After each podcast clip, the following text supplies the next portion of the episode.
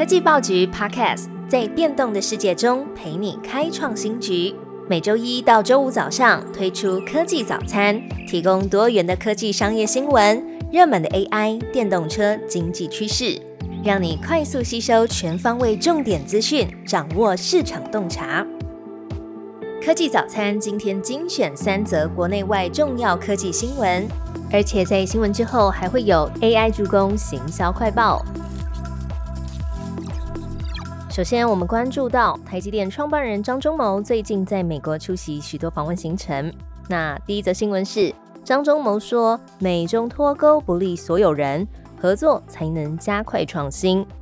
台积电创办人张忠谋上周回到他的母校，也就是位于麻省理工学院演讲，谈到台湾的半导体产业拥有许多关键优势，例如大量高素质的工程师与优秀的技术人员，而且整体人员流动率低，产业地理位置的集中度，还有累积的制造经验，降低生产成本等等。张忠谋也在纽约参加亚洲协会活动，谈到近来美中科技战的牵制与竞争。根据中央社报道，张忠谋表示，美国晶片脱钩的短期目标是拖慢中国，正在发挥效果，但是最终可能会伤害所有人，也就是中国以外的其他业者也会受到影响。张忠谋也指出，哈佛大学教授艾利森的著作《注定一战：中美能否避免修昔底德陷阱》可能是他读过关于脱钩现象描述的最好的书籍。而张忠谋认为，美国是老牌的统治大国，中国是崛起中的新兴强权，两国脱钩显而易见。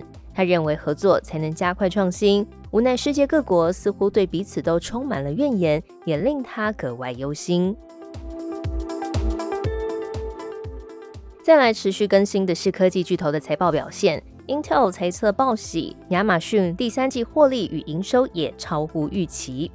Intel 上周公布的财报优于预期，第3季营收达到142亿美元，虽然年减 8%， 也是连续第7个季度下跌，不过超出了市场预期。集团看好，在 PC 市况改善与产品线更具竞争力的情况下，第4季的财报数据也强劲，营收将重返成长。Intel CEO 季辛格表示，第3季的业务表现出色，受惠于产品路径的全面进展，还有新代工客户的协议，以及在 AI 领域的成长动能。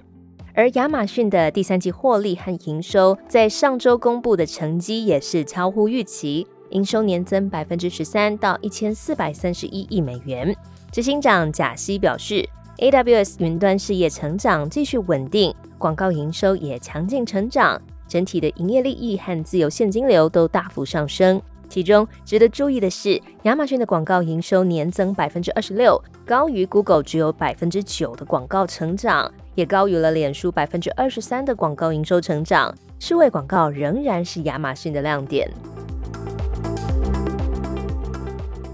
而财报公布之后，对老板的身价影响实在很大。第3则新闻就是，马斯克财产一天内缩水160亿美元，不过仍遥遥领先世界第2富豪。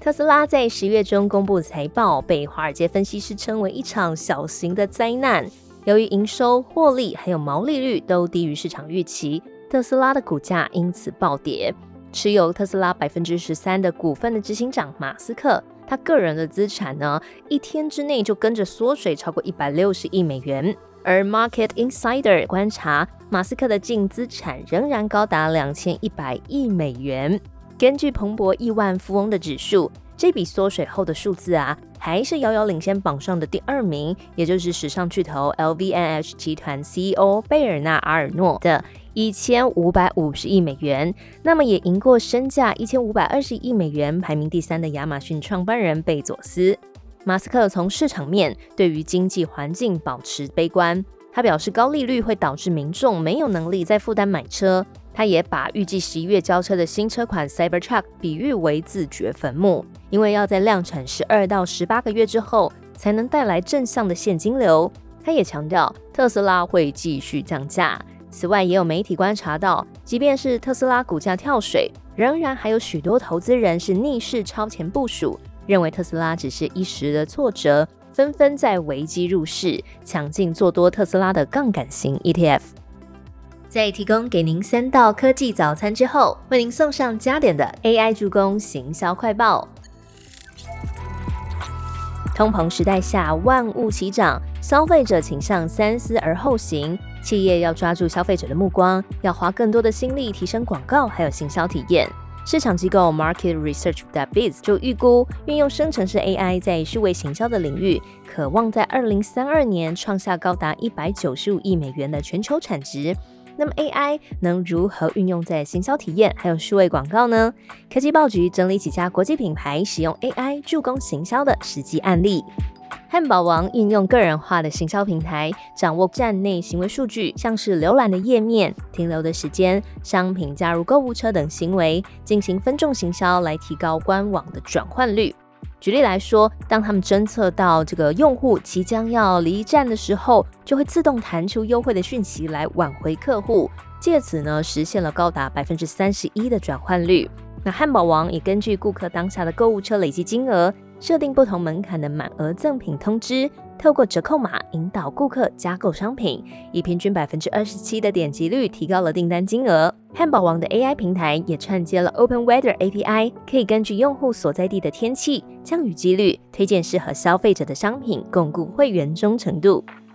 素食可以这样玩，但是呢，讲究个人亲身体验跟选择的美妆品呢？荷兰香水公司 Every Human 首创了演算法调香，消费者只要花短短几分钟的时间来填问卷， AI 就可以根据输入的资讯调配出专属的香水。美妆巨头 L'Oreal 也跟神经科技公司 Emotive 合作，用脑波感测器来测试消费者对于不同香水的反应，再用 AI 进行分析，根据消费者的情绪来打造最合适的香水。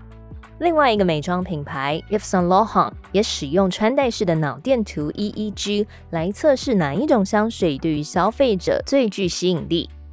英国顾问公司 The Future Laboratory 的主管 Olivia Houston， 她接受 LUK 的访问就表示，美妆跟健康的产业越来越重视客制化，因此呢，他们用 AI 来满足消费者不同需求，与此同时还可以追求更高的效率和成果。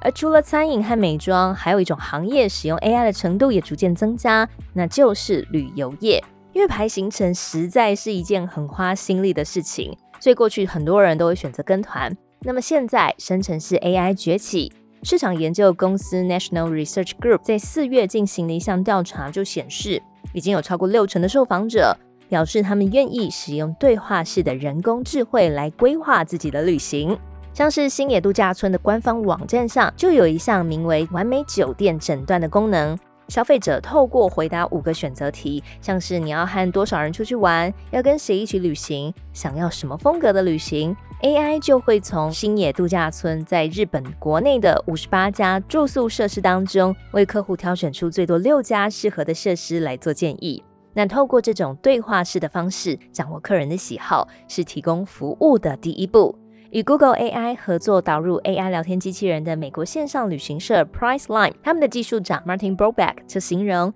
这会打造一种更像是私人礼宾的体验。那我们的确就看到很多的大型旅游平台都导入 AI 技术在自家的产品中，像是 Booking.com 和 Trip.com 都各自和 OpenAI 合作推出 AI 聊天机器人，可以为用户直接提供旅游路线、住宿景点和餐厅的建议。旅游新闻网站 Skift 就指出， AI 聊天机器人能为旅游业带来19亿美元的价值，因为它可以让公司用更精简的客户服务人员来进行运营，为人们腾出时间来专注在复杂的问题上。 Booking 集团的 CEO Glenn Fogel 就表示，旅客的问题不会因为 AI 一夕之间全部解决，但是我们前进的方向会让旅游产业变得更好。有更多想法都欢迎留言在 TechOrange Podcast， 并且别忘了留下5星的好评。最好听的科技新闻都在 TechOrange， 锁定科技早餐，为你快速补充营养知识，活力开启新的一天。